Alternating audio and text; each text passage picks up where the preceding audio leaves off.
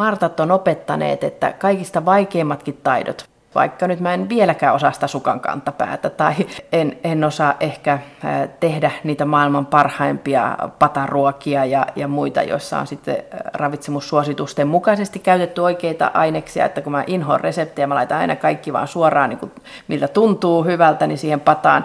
Ja sitten perhe saa syödä, mitä siitä tuli.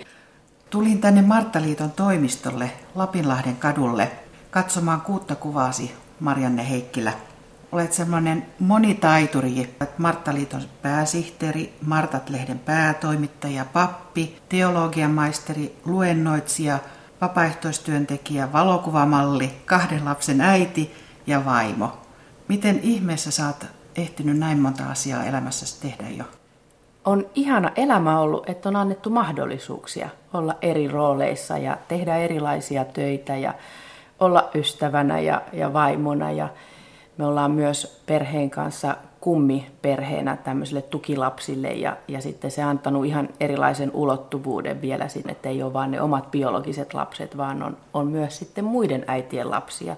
Mutta kaikki nämä nivoutuu elämän kuteina yhteen ja aina kaikki ne tehtävät on meille annettu ja, ja sillä tavalla ne tehdään toisten ihmisten kanssa ja, ja siinä se kohtaaminen ja palvelu on se ydin. Ja sillä tavalla seuraan ehkä vähän Lutterin jalanjälkiä, että Lutherhan on sanonut, että täällä maallisessa maailmassa se maallinen regimentti on se, että meillä on annettu nämä palvelutehtävät työssä ja perheessä ja niitä parhaiten meidän tulee hoitaa. Martoilla on semmoisia mukavia sloganeita, kuten hyvä arki kuuluu kaikille. Mitä muita sloganeita teillä on? No meillä on esimerkiksi tämmöinen, että elämä on parasta itse tehtynä. Ja me ajatellaan niin, että kaikki sellaiset taidot, jotka vahvistaa sitä arjen hallintaa ja hyvää elämää ja, ja, ja sitä elämän merkitystä, niin on sellaisia, joita ihmiset voi hankkia itselleen. Koko elämä on yhtä oppimista ja tietty uteliaisuus ja uuden oivaltamisen mahdollisuus ja esimerkiksi kädentaitojen kautta, niin sehän mallina taivoihin hyvin paljon sellaista uutta kerrostumaa. Ja, ja näin kotitalousjärjestönä, kun mekin ollaan Martat, niin pidetään arvossaan sitä, että kaikki rationaalinen tieto ei ole pelkästään arvostettavaa, vaan myös se, mitä sä voit toiminnallisesti ja käsillä tehdä. Ja, ja sitten jos sä hallitset omaa elämääsi edes jollain tasolla, niin sulla on turvallisuuden tunne, sulla on näköalaa siihen sun huomiseen päivään ja, ja sä et ole koskaan yksin sen elämäsi kanssa. Että myös esimerkiksi syrjäytymisvaarassa oleva nuori tai perheenjäsen, joiden kanssa me tehdään paljon työtä, niin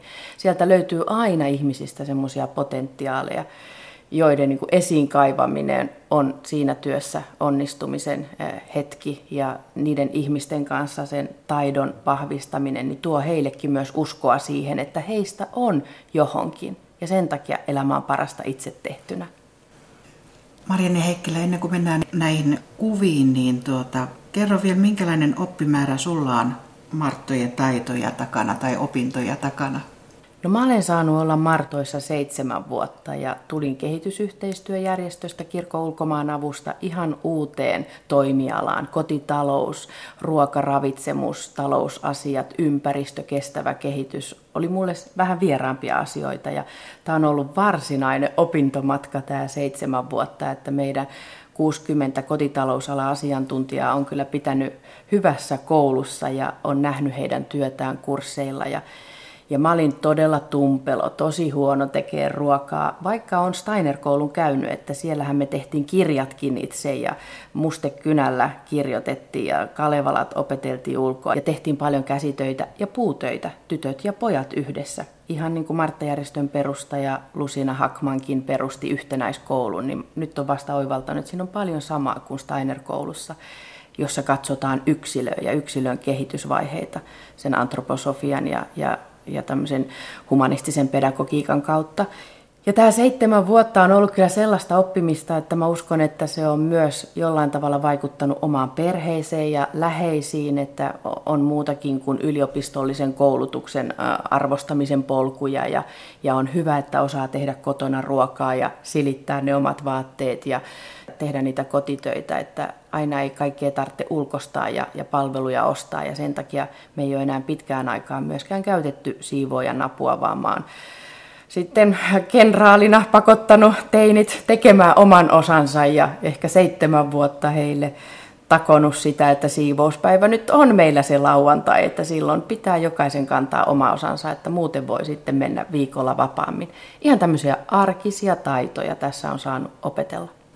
No ensimmäisessä kuvassa ollaan 70-luvulla vanhempainkodissasi. Tässä vasemmalla on äitisi, Rosvita Heikkilä, nykyään sukunimeltään Möring, veljesi Marko, sinä ja kotiapulainen. Mitä tämä kuva tuo mieleen? No tämä kuva 70-luvulta, mustavalkoinen kuva, tuo oikeastaan mieleen koko sen lapsuuden ilmapiirin, missä me veljen kanssa, joka on mua kaksi vuotta nuorempi, niin elettiin. Siihen aikaan ei ollut päiväkotimahdollisuuksia. Koulun jälkeen oli puisto, iltapäiväkerho, johon mentiin muovilautasten kanssa hakemaan se kesäkeitto ja, ja ruoka.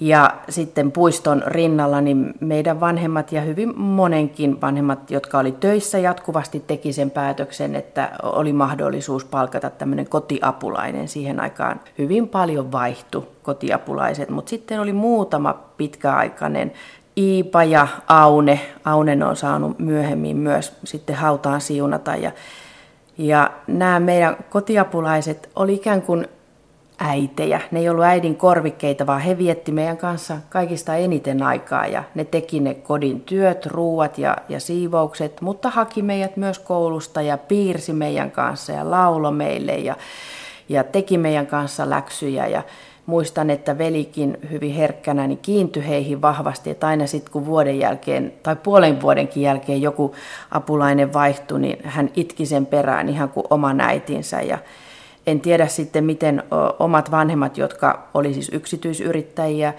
mun isän äidin Kaisu Heikkilä Oyn firmassa, joka oli tämmöinen vaatetehdas Tampereelta lähtöisin, niin he oli ulkomailla paljon, hakikankaita ja treidas sitä vaatebisnestä ja kauppaa.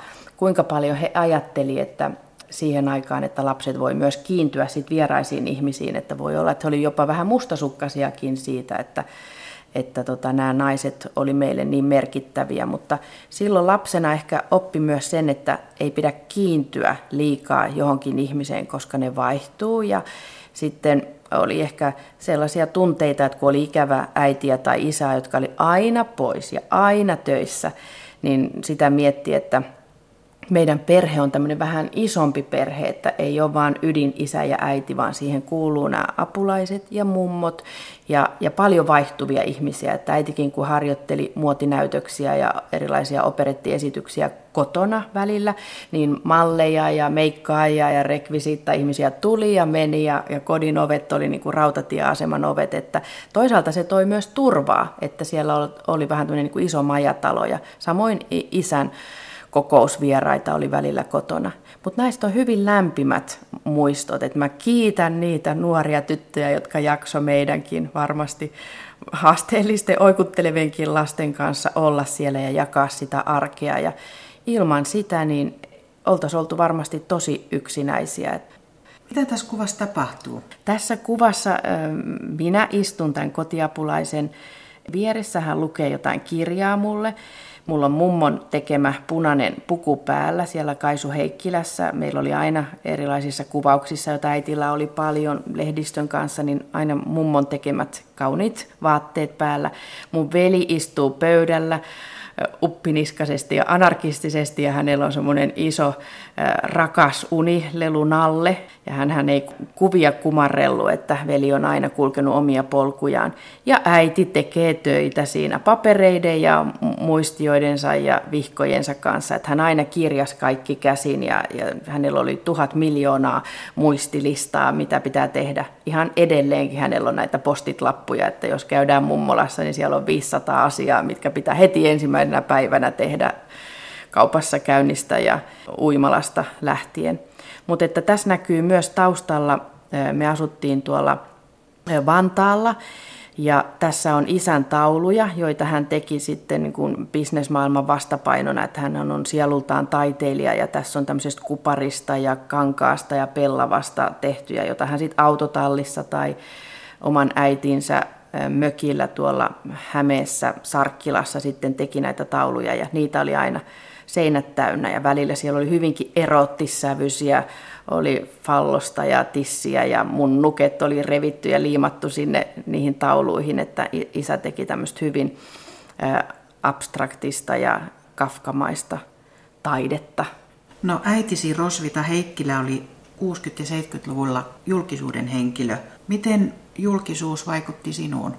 No kyllä se varmaan näin myöhemmin ajateltuna on vaikuttanut aika paljon, että äiti oli jatkuvasti esillä ja hänellä todella oli paljon näitä mediakontakteja, niitä tuli meille kotiinkin ja silloin aina opittiin, että pitää olla vähän hiljempaa ja pitää käyttäytyä kunnolla ja pukeutua nätimmin ja vastata ehkä yhteen kysymykseen. Ja ja se äitin julkisuus, jonka kautta hän teki sitten työtä, että se oli hänen niin työvälineensä, niin varmasti leimas aika paljon sitä meidän arkea, että, että kyllä muakin koulussa sitten tunnistettiin äidin kautta ja, ja siitä oli toisaalta sitten paljon etua, että silloin vähän vanhempana sitten opiskeluaikoina niin mä sain ensimmäisiä harjoittelupaikkoja Yleisradiossa. Mä olin pitkään yli kymmenen vuotta lasten ja nuorten toimituksessa ja me saatiin silloin hyvinä kulta-aikoina jopa matkustaa ulkomaille nuorisoryhmän kanssa Amerikkaan, seurattiin heitä ja tehtiin dokumenttia Adolf Ehrnrootista ja sen nuoriso ohjelman lisäksi meillä oli tämmöinen Menomono-sarja ja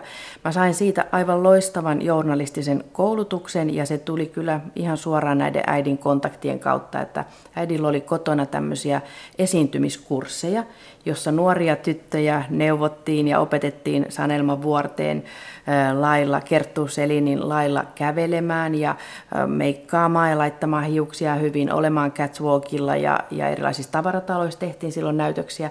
Ja sitten äiti opetti, miten puhua ja esiintyä kameralle ja mähän seurasin sitten tietenkin vieressä veljeni kanssa tarkkaan sitä, että minkälaista oppia silloin annettiin.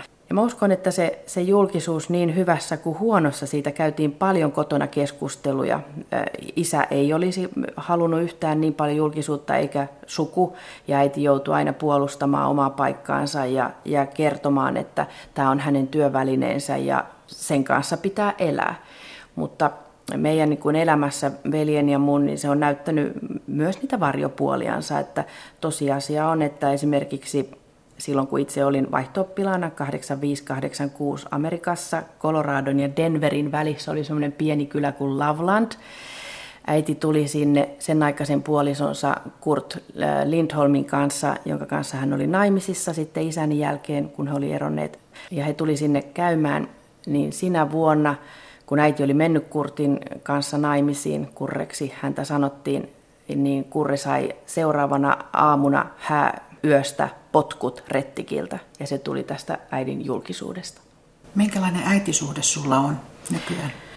No äidin kanssa on hyvin intohimoinen suhde ja läheinen suhde, että äiti on koko elämänsä vahvasti tukeutunut muhun ja mä oon hänen läheisin omainen ja mä oon hoitanut häntä monellakin tapaa henkisesti ja taloudellisesti ja auttanut raivaamaan taloja ja tehnyt kaikki hänen muuttonsa Helsingissä ja vuokrannut hänelle täältä, silloin kun hän vielä pystyi täällä Helsingissä asumaan, niin aina asunnot ja sitten hän luopui siitä ja meni takaisin Liaksaan ja sitten taas laitettiin asunto puhtaaksi ja sitten seuraavana vuonna hän tuli uudestaan, että hyvin monenlaista liikehdintää, äiti on levoton sielu ja, ja haluaa niin kuin olla koko ajan menossa eteenpäin. Ja me ollaan äidin kanssa kyllä puhuttu niin kuin monenlaisia asioita, että hänellä on itsellään ollut aika haasteellinen se oma lapsuus, joka on sitten heijastunut tietenkin koko perheeseen, että kun hän oli saksalaisen sotilaan lapsi ja mun mummoni Vieno Utriainen Ainsaar Lieksassa kasvatti hänet yksin isättömänä, niin se on jättänyt semmoisen syvän varjonsa äiti ja hänen tapaansa. Hän haluaa esiintyä ja, ja hakea ehkä sillä tavalla sitten sitä huomiota ja, ja hyväksyntää, kun sitä isähahmoa e, ei siinä lapsuudessa ollut, mutta että hän on semmoinen sinnittelijä ja sisupussi ja, ja oman tiensä kulkija hyvin vahvasti ja ei kuvia kumartele eikä kysy, että saako näin tehdä, että äiti uskoo siihen omaan tekemiseensä. Ja, ja nyt tietenkin kun sitten tulee vanhemmiten haurastumista ja sairauksia ja muita, niin ihan päivittäin olla äidin kanssa tekemisissä. että meillä on tosi tiivis se suhde, mutta se sisältää monenlaisia asioita. Marjanne Heikkilä kerroit äsken juuri, että kotiapulainen hoiti teitä ja Otto kotitöissä, mutta kuka oli sulle se kaikkein tärkein henkilö lapsuudessa? No omat vanhemmat kun oli ikään kuin henkisesti, mutta etänä e, kotona, mutta aina töissä, niin kyllä tärkeimmäksi ihmiseksi muodostui mun isäni äiti, eli Kaisu Heikkilä Tampereelta, joka oli ekonomi ja pyöritti tätä omaa yritystään, mutta samalla oli hyvin monessa järjestössä mukana. Hän oli Zontissa ja, ja naisrotareissa ja innerwheeleissä ja erilaisissa järjestötoimioissa ja antoi sen mallin, että yhteiskuntaan voi vaikuttaa ja, ja voi olla mukana myös yrityksen pyörittämisen lisäksi ja, ja maailmaa pitää parantaa ja epäkohtia korjata, että ei pidä vaan valittaa ja räksyttää, vaan pitää itse puuttua niihin asioihin. Ja mummo vei mua hyvin nuorena mukaan näihin järjestötapaamisiin, samoin kuin hän eh, vei mut myös yhden kerran ulkomaille Pariisiin. Me vietettiin mummon kanssa ihana matka. Mä olin voittanut jonkun kauneuskilpailun, jonkun lehden ja, ja sitten kukaan vanhempi ei ehtinyt lähteä sinne matkalle, niin mummo lähti. Ja mä muistan, kun hän vei mut esimerkiksi äh, Mulin Rouge äh, siihen revyteatteriin, jossa nämä naiset ilman rihman kiertämää yläosasta tanssi siellä känkäniä ja se oli niin kuin tajunnan räjäyttävä kokemus, että voiko mummo, siis niin kuin vanha ihminen, antaa mun nähdä alastomia naisia siellä. Ja, ja, ja arvostus kyllä nousi kovasti ja, ja se mummon epäkonservatiivinen käytös ja, ja rajoja rikkova toiminta niin kuin lapsen lapsille niin osoitti, että, että pitää olla rohkea ja, ja pitää uskaltaa. Ja mummo oli niin kuin semmoinen turva, toivo ja vahvan naisen, niin kuin johtajanaisen esikuva, että, että hänestä on jäänyt maailman ihanimmat ja lämpimimmät muistot. Myös senkin takia, että sitten kun hänen elämänsä oli ihan lopussa, niin hän on ollut niitä ainoita ihmisiä, kuolevia ihmisiä, jonka rinnalla on saanut olla ihan loppuun asti. Viimeiseen henkäykseen asti oltiin hänen sänkynsä ympärillä kaikkien läheisten ja hänen lastensa kanssa. Tampereella hän kuoli kotona ja ja siihen asti, kun ne viimeiset henkäykset kävi, niin, ja ennen kuin ruumis sitten jäykkeni ja, ja tulee kylmäksi ja hänet haetaan pois, niin me laulettiin hänelle hänen lempilaulujan, pidettiin häntä kädestä kiinni. Ja vielä hetkittäin hän tunnisti lapsen lapset ja, ja tuli niin kuin se mummon katse niihin syvällä kuopassa oleviin silmiin. Ja se oli maailman hienoimpia hetkiä, niin arvokas, että sai mummon saatella rajan toiselle puolelle. Ja sitten sai myös mummon siunata Tampereen tuomiokirkossa, jossa Ryhänen lauloi. Ja en ole sen jälkeen kyllä pystynyt läheisiä enää siunaamaan näin läheltä. Tänään on vuorossa Uuden ajan Martta, Marttaliiton toiminnanjohtaja Marianne Heikkilän kuusi kuvaa. Tässä toisessa kuvassa niin on isovanhempi ja lapsenlapsi, eikö niin? Kyllä. Kerro kuvasta tarkemmin. Tässä kuvassa Tämä on varmasti tuolta Hyvinkään läheltä on mun tyttäreni Isabella aivan pienenä muutaman 2-3-4-vuotiaana pilkillä mun mieheni isän Veikko Papan kanssa. Häntä sanotaan papaksi ja, ja mun isää sitten vaariksi. Tämä yhdessä kalastaminen ja pilkkiminen, tämä pysähtynyt hetki tässä heidän välillä, kun tytär Isabella seuraa, että tuleeko sieltä mitään ja, ja pappa omassa pilkkihaalarisaan lämpimänä istuu siinä pilkkituolilla ja on kairalla tehnyt sen aukon siihen, niin kertoo jotain siitä, mitä voi olla isovanhempien ja lastenlasten välillä, jos se suhde saa syntyä. Ja Mä olen omassa elämässäni mieheni kanssa niin kiitollinen Anopille ja tälle Veikko-papalle, että he ovat olleet syntymästä asti näiden meidän kahden lapsen kanssa, antaneet heille mummolan. Mä luulen, että myös mun lapset tulee muistamaan koko elämänsä ne isovanhempien kanssa vietetyt saareen rantautuvat hetket, kun on laitettu teltta pystyyn ja on sytytetty nuotio ja on käyty metsälähteellä hakemassa puhdasta vettä ja on nukuttu laavulla ja on pilkitty ja mun molemmat nämä Anoppi ja, hänen puolisonsa niin tekevät itse aivan mahtavaa ruokaa. Anoppi on entinen suurtalousemäntä ja sillä tavalla hekin ovat opettaneet lapsille tätä itse tekemistä ja, ja kotitalouden pyörittämistä, mutta ennen kaikkea luonnon rakastamista. Ja tästä kuvasta tulee mulle itselleni mieleen myös ne omat isovanhemmat, sekä isän puolelta tämä Kaisumummi, ja Kaukovaari, joiden kanssa kaikki lomat vietettiin siellä Sarkkilassa, Tampereella tai, tai sitten heidän kaupunkikodissaan.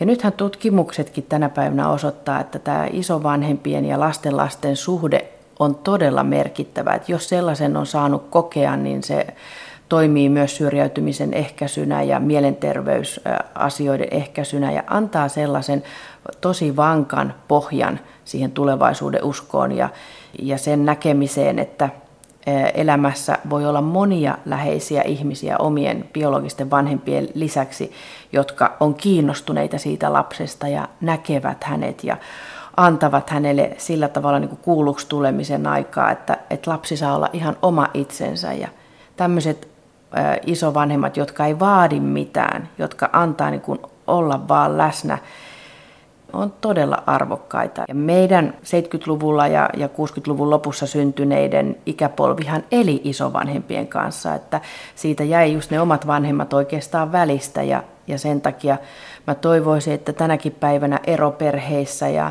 ja näin niin ymmärrettäisiin se, että ei katkaistaisi niitä välejä niihin isovanhempiin. Heille on tärkeitä ne lapsenlapset, mutta myös toisinpäin. Et ei vaan ne harrastustoiminta ja välineet, vaan ne ihmissuhteet ja läsnäolo ja se, että on kasvot, jota vasten voi peilautua ja, ja niitä omia tuntemuksia ja pelkoja ja asioita kysyä ja, ja keskustella, niin mikä ei ole sen arvokkaampaa. Ennen kuin mennään tähän kolmanteen kuvaan, niin kerro vähän siitä opiskeluajastasi ja siitä, kun teit Etsijät nimistä lehteä. Se oli ihanaa aikaa. Me saatiin todella viisi vuotta toimittaa tämmöistä kristillistä kulttuuri- ja mielipidelehti Etsijää Suomen kristillisen ylioppilasliiton hoivissa. Ja meillä oli noin 50 vapaaehtoisen porukka, jotka melkein kaikki oltiin teologisesta tiedekunnasta ja tehtiin elämämme ensimmäistä kertaa journalistista arvostettua mielipidelehteä ja aina yritettiin kerätä jostain ne painatusrahat. Me saatiin kaikki vapaat kädet sitä toimittaa. Se oli lähes mustavalkoinen ja lehden kannessa, että yhdessä kannessa oli papin vaatteissa muun muassa kikka laulaja vähän ennen kuin hän kuoli ja kyseenalaistettiin näitä kirkon hierarkioita ja sukupuolirooleja ja, ja koko sitä konservatiivista niin kuin kuvastoa, jota kirkko tarjosi myös meille nuorille opiskelijoille. Ja meillä oli tämmöinen slogan kuin Kosmos haltuun, ja me me tehtiin sellaisia niin upeita vuosia tämän vapaaehtoisporukan kanssa, että niistä ei koskaan unohda. Ja me saatiin myös kirkon tiedonvälityspalkinto 1995, jolla oli valtavan iso merkitys koko sille porukalle. Ja mä en ollut ollut koskaan mukana opiskelijapolitiikassa tai, tai tämmöisessä aktivismissa, mutta se oli se herätys siihen, että kuinka hienoa opiskeluaikana on tehdä jotain vähän itseään suurempaa. Ja ja nämä tekijät oli niin teräviä, niin intellektuelleja ja heidän ajatus oli niin kirkas, että sain oppia sen viiden vuoden aikana todella paljon, kun seuras heitä. Ja, ja tässä kuvassa nyt ollaan Hakunilan seurakunnan kanssa 1996.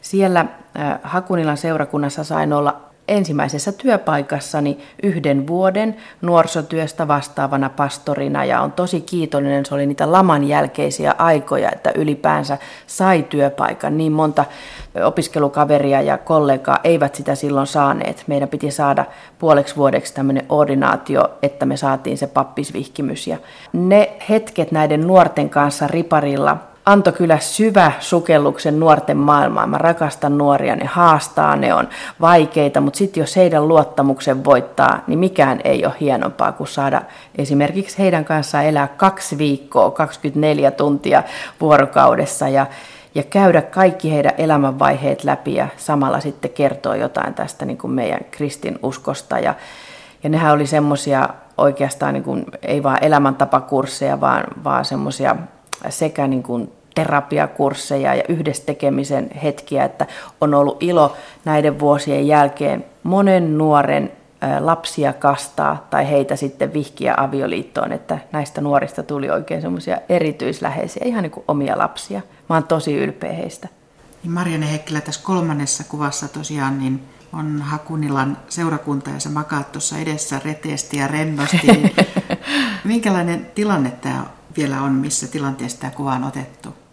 No aina rippikoululeirin jälkeen tai konfirmaation jälkeen niin otettiin tämmöinen päätösmuistokuva koko siitä ryhmästä ja, ja tämä oli ihana hetki, me oltiin aivan uupuneita ja väsyneitä ja ei oltu nukuttua, oltiin valvottu siellä lähes se kaksi viikkoa ja eletty tosia syviä hetkiä yhdessä niin tämä on semmoinen kiitos ja, ja loppuhuipennus sille, että me tiedetään, että konfirmaatio on edessä ja tämän jälkeen kaikki hajaantuu omille teilleen. Ja, ja tämän muistaa tämän kuvan tunnelman, että siihen liittyy niin kuin ikävää itkua, kaipausta, punaisen nuorten veisuukirjan lauluja, jota oltiin laulettu pussimatka ja, ja tässä niin kuin pappina vaan olla heitä sitten työntämässä eteenpäin elämässä ja, ja toivottaa heille siunausta ja hyvää matkaa aikuisuuteen ja omaa elämää. No vuosi 96 oli sulle merkittävä vuosi. Silloin tapahtui monta asiaa. Mitä muuta silloin tapahtui? No 96 mä olin edellisenä vuonna valmistunut teologisesta tiedekunnasta ja 96 sain sitten kesäkuun alussa pappisvihkimyksen ja se oli iso vaihe ja menin myös naimisiin. Mä koin silloin, että astu semmoisen aimoaskeleen siihen aikuisuuteen ja, ja siihen oikeaan elämään, jossa ollaan virassa ja tehdään työtä. Ja, ja sitten on saanut vielä kuuden vuoden opiskelut päätökseen, että se ei aina ollut helppoa. Ja mäkin tein koko opiskeluajan, niin kuin koko nuoruuteni on tehnyt töitä, että mä pystyin rahoittamaan ne, ne opiskelut, ei tarvinnut ottaa lainaa, niin se tuntui kyllä hienolta saavutukselta, että nyt on yksi paperi taskussa, se oli tärkeä suvulle ja, ja isälle varsinkin, että on tämmöinen akateeminen tutkinto ja sitten elämä vei. Tulin raskaaksi ja, ja piti jättää ne opinnot ja piti ruveta ansaitsemaan oma leipänsä ja sillä työelämän tiellä ollaan. Marianne Heikkilä, minkälainen suhde sulla on Jumalaan? No suhde Jumalaan on ehkä vähän tämmöinen matalan tien kulkeva körttiläinen. Ihan senkin takia, että silloin nuoruudessa me vietettiin läheisten ystävien kanssa paljon aikaa viidesläisyydessä, joka on yksi kirkon herätysliike ja, ja hyvin tämmöinen oikean opin kannattaja ja tiukkakin sellainen. Siinä herätysliikkeessä oli paljon sen aikaisia esikuvia, Mikko Kuustonen ja Ilkka Puhakka ja oli tämmöisiä saarnamiehiä, jotka sitten pitivät meitä nuoria niin kuin hyvin otteissaan. Me käytiin raamattuopistolla ja erilaisissa gospelfestareissa.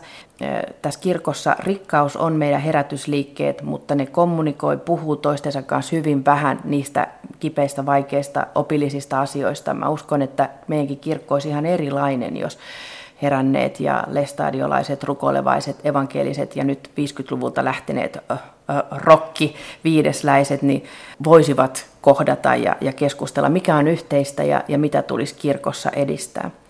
Mutta suhde Jumalaan on niin kuin vahva, vaikka mä en käy jatkuvasti kirkossa tai, tai sillä tavalla ylläpidä niin kuin sellaista rutiinia, vaan, vaan mulle tärkeitä on esimerkiksi, mä käyn Tuomas-messussa aina silloin tällöin, voin seurata sitä virtuaalisesti netistä tai radiossa ja, ja mä teen jatkuvasti erilaisia kirkollisia toimituksia läheisille ja, ja sillä tavalla koen, että saan olla niin kuin tässä pappisvirassa palvelemassa Jumalaa.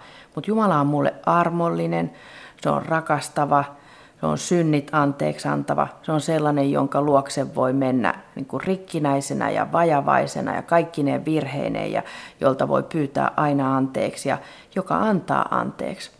Mietin jo nuorena, että elämä ei vaan voi pyöriä ihmisen itsensä ympärillä, että täytyy olla jotain ihmistä suurempaa, sellainen todellisuus, jota me ei nähdä, mutta me voidaan aistia ja kokea itse on sitä tarvinnut aina ja se on antanut niin kuin uskon ja luottamuksen siihen, että viime kädessä tapahtuu aina hänen tahto, että mä en voi kontrolloida, kun mä oon tällainen vahva ihminen, että haluan aina viedä loppuun asti, niin tiedän, että jotain meitäkin suurempaa on.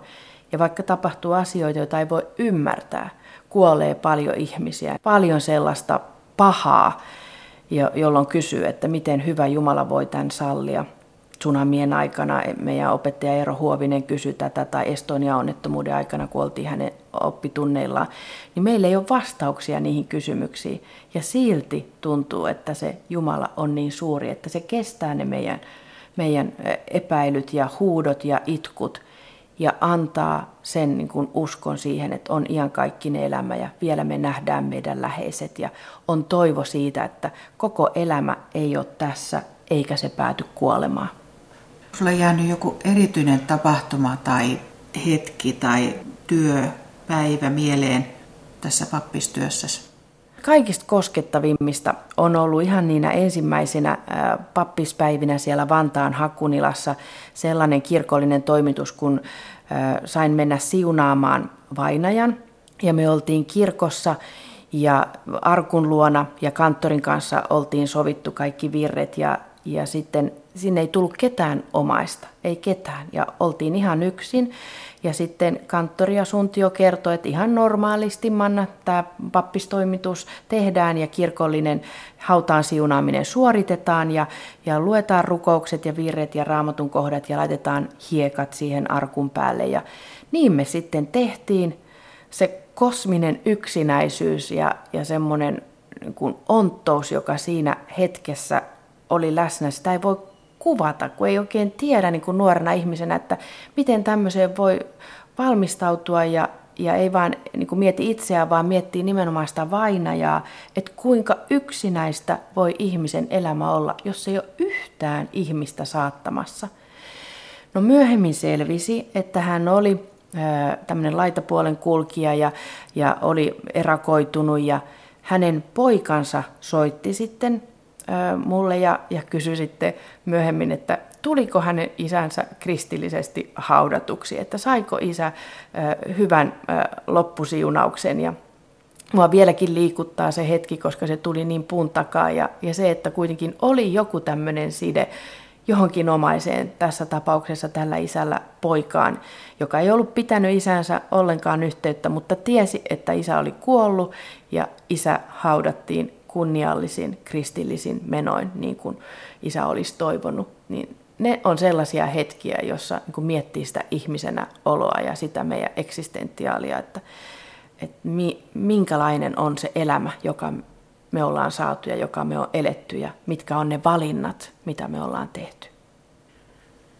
Päivän henkilö on Marttaliiton pääsihteeri Marianne Heikkilä, jonka kuudesta kuvasta täällä puhumme. Näitä kuvia voi käydä katsomassa Ylen sivuilla osoitteessa yle.fi kautta kuusi kuvaa. Teet myös vapaaehtoistyötä muun muassa Lauttasaaren seurakunnassa. Toimit Refu Home-nimisessä porukassa. Mistä siinä on kysymys? Oi, tämä on ihana aihe. Pari vuotta sitten, kaksi vuotta sitten, kun tämä maahanmuuttajien turvapaikanhakijoiden pakolaisten virta tuli Suomeen, ennennäkemätön virta, yli 33 000 ihmistä, niin meidän omasta seurakunnasta Lauttasaaresta kirkkoherra Juha Rintamäki ja hänen työntekijänsä ottivat yhteyttä meihin vapaaehtoisiin kännykällä, että nyt on tämmöinen akuutti tilanne seurakunnalla. Täällä on tullut sata hätämajoitettua ja siitä lähti oikeastaan sellainen valtava virta asioita eteenpäin, jota ei vieläkään ymmärrä. Ja, ja se, että seurakunta mahdollisti sen toiminnan, me oltiin puolen tunnin jälkeen siitä tekstiviestistä paikalla ja ruvettiin laittelemaan vaatteita ja järjestämään muonitusta ja, ja miettimään, että minkälaisia hygienia ja, ja muita asioita näille ihmisille pitäisi järjestää. Se oli ihan uusi tilanne kaikille meille vapaaehtoisille, jotka oltiin siihen asti jalkauduttu vanhusten koteihin ja käyty laulamassa virsiä ja kudottu sukkia ja viety vanhuksia ulos ja, ja ehkä oltu sitten kummeina nuorille. Ja tässä imussa äh, mä kohtasin sellaisia ihania ihmisiä, ja heidän kanssa me perustettiin tämmöinen Refu Home ry, jonka kautta me ollaan nyt kaksi vuotta työllistetty näitä turvapaikanhakijoita, sekä niitä, joilla ei ole vielä positiivista päätöstä jäädä maahan, että sitten ne, jotka ovat jo sen saaneet. Ja meidän tärkein niin kun tavoite on nyt kotouttaa ne, jotka tänne saavat vielä jäädä ja, ja tarjota työn kautta mahdollisuuksia löytää niin kuin sitä itsenäistä toimintaa. Viimeksi esimerkiksi Helsingin Pride-kulkuessa he oli sen jälkeen siivoamassa paikkoja laittamassa siellä kaikkea kuntoon. Niin monia tämmöisiä keikkaluontoisia töitä, josta maksetaan kaikki asianmukaiset verot ja, ja, ja palkkiot heille, niin se mahdollistaa sen, että heillä on niin jalat tässä maassa ja, ja he pystyvät hakemaan sitä itsenäisen elämän alkua. Työ on se perusta. Neljännessä kuvassa olet lastesi Robertin ja Isabellan kanssa. Minkälainen äiti olet? No tätä pitäisi kysyä meidän lapsilta. Sieltä tulisi varmaan ihan oma vastauksensa, että äiti on jyrä ja karjuva, eikä ikinä anna mitään niin kuin joustoja ja, ja mahdollisuuksia kuin kaikilla muilla on. Mutta poikani Robert, joka on esikoinen, on nyt 20 ja, ja hän opiskelee liiketaloutta ja Isabella on 16 just konfirmoitu ja aloittaa lukion, niin ovat kyllä mulle puolison kanssa semmoinen oppikoulu ja, ja korkeakoulu, että päivittäin otetaan yhteen, päivittäin tarkistetaan suosituksia, linjauksia, toimintatapoja. Päivittäin mä joudun ottamaan kännykän kaniin, päivittäin joudutaan neuvottelemaan kotiintuloajoista ja, ja siitä, että kenen aika on toista merkittävämpää silloin, kun kuitenkin pitää tehdä myös yhteisiä asioita. Ja, ja tämä toive siitä, että mä joskus saisin tytön ja pojan, niin toteutui ja ja me ollaan tosi kiitollisia siitä, että meillä on kaksi niin erilaista lasta. Me ollaan miehen kanssa pyritty viettämään heidän kanssa paljon aikaa, että tehdä asiat toisin kuin omat vanhemmat. Että vaikka mäkin teen tosi paljon töitä ja, ja melkein tauotta ja on tämmöinen omalainen työnarkomaani, niin on pyritty sitten hakemaan paljon niitä yhteisiä, esimerkiksi ruokailuhetkiä, että nyt tässä hetkessä niin syödään ja jutellaan kaikki asiat läpi ja pöydästä ei saa nousta ennen kuin on, on käyty kaikkien jutut läpi, että sillä tavalla se niin kuin läsnäolon lisääminen on ollut meidän tavoitteena. Mä en itse käytä alkoholia, on halunnut tarjota tämmöisen raittiin kodin ja mieskään ei käytä kotona. Ja se on ollut myös yksi sellainen asia silloin 70-luvulla, kun näki paljon omassa kodissa ja, ja ystävien kodissa erilaisia huuruisia illanviettoja, niin se alkoholittomuus toivottavasti on jättänyt heillekin jälkeensä siitä, että ei ole tarttunut koskaan pelätä vanhempia, että ne olisi humalassa tai hiprakassa tai väkivaltaisia tai, tai niitä asioita, minkä keskellä niin monta sataa tuhatta lasta tänäkin päivänä elää. Mutta mä toivon, että mä oon ollut äitinä edes jollain tavalla heille niin kun sillä tavalla rakastava ja, ja semmoinen ehkä niin kun nuorekas, että heidän on ollut helppo tapella mua vastaan ja, ja sitten myös jakaa niitä hyviä asioita, että tosi tiiviit välit on molempiin ja ainakin toistaiseksi, vaikka he paiskoo tai tytär paiskoo ovia, niin toistaiseksi on vielä pystytty elämään saman katon alla. Tässä aurinkoisessa ihanassa hymyilevässä kuvassa on tosiaan sinä ja lapset, mutta isä ei ole mukana, ehkä hän on ottanutkin tämän kuvan, niin Kyllä. Minkälainen, minkälainen aviomies sun miehes on, Ismo Heikkilä? Ismo on maailman paras isä ja puoliso, että on onnellinen, että hänet aikoinaan työssä Ylessä, kun tehtiin näitä nuoriso-ohjelmia, niin kohtasin Raptorin bändissä hän oli silloin ja niistä kohtaamisista lähtien me ollaan Ismon kanssa kuljettu yhdessä nyt. Hän on ihana isä ja, ja ollut näiden lasten kanssa muun muassa valmentanut poikaa lätkässä ja ne edelleen pelaa yhdessä lätkä jääkiekkoa ja, ja sitten samoin vienyt tytärtä harrastuksia tehnyt ruuat kotona aina ja siivonnut ja tukenut vahvaa puolisoaan. Et se on meillä ollut hirveän tärkeää, että me ollaan tasa-arvoisia ja, ja hän ei sillä tavalla häpeä tai niin kuin pelkää mun feminismiä ja, ja sitä vahvan naisen mallia, vaan päinvastoin niin osaa omalta osaltaan hoitaa sitten ne omat tehtävät. Että eihän tämmöinen työelämä olisi ollut mahdollista, että on ollut näin paljon tekemässä eri asioita, ellei hän olisi sitten hoitanut sitä kotia ja, ja pitänyt huolta omalta osaltaan. Mutta mä uskon, että se, että hän on tasapainoinen ja ihana puoliso, lähtee siitä, että hänellä on ollut niin hyvä koti. Ja muistan silloin nuorena ihan semmoisia hetkiä, kun hän puhuu puhelimessa äitinsä kanssa, kuinka kunnioittavasti ja läheisesti hän puhui. Ja silloin mä jo ajattelin, että tämä on ihana mies, että tästä tulee eh, hyvä isä meidän tuleville lapsille, kun hän näin kauniisti puhuu äidilleen. Viidennessä kuvassa olet kahden Martan kanssa ja teillä on samanlaiset kuosit päällä. Keitä kuvassa oikein on? Tässä kuvassa on ihania Marttoja, joiden kanssa me vietettiin satavuotisjuhlaa tuolla pohjoisessa. Ja, ja tämä kuva tuo mulle mieleen näiden Marttojen elämän ilon. Heillä on, on sellainen ote elämään, että tulee mitä tahansa haasteita, niin aina niistä jotenkin selvitään. He haluaa oppia jatkuvasti uutta. He niin kuin Martta kokee, että ei ole koskaan elämässä valmis. Että aina kato vielä yksi tämmöinen taito, että jos nyt tehdään niin yksi uudenlainen kakku uudella reseptillä tai, tai voidaan tota, yksi uusi kasvi istuttaa sinne puutarhaan tai, tai sitten siivota vähän isoäidin vinkeillä, etikalla, sokerilla, suola, liuoksella ja jakaa niitä taitoja lapsen lapsille, niin siitä se elämän ilo tulee, että ne on niin pieniä arkisia asioita, että ei, ei sitä elämää ole tehty niin kuin isojen juhlien ja, ja sellaisten tota, takia. Toki juhlatkin on tärkeitä, koska ne erottaa sitten siitä arjesta ja, ja senhän Marta todella osaavat, että sitten kun juhlitaan yhdessä, niin se tehdään viimeisen päälle ja ne herkut on mahtavia. Minkälainen toiminnanjohtaja sä olet täällä Martoissa?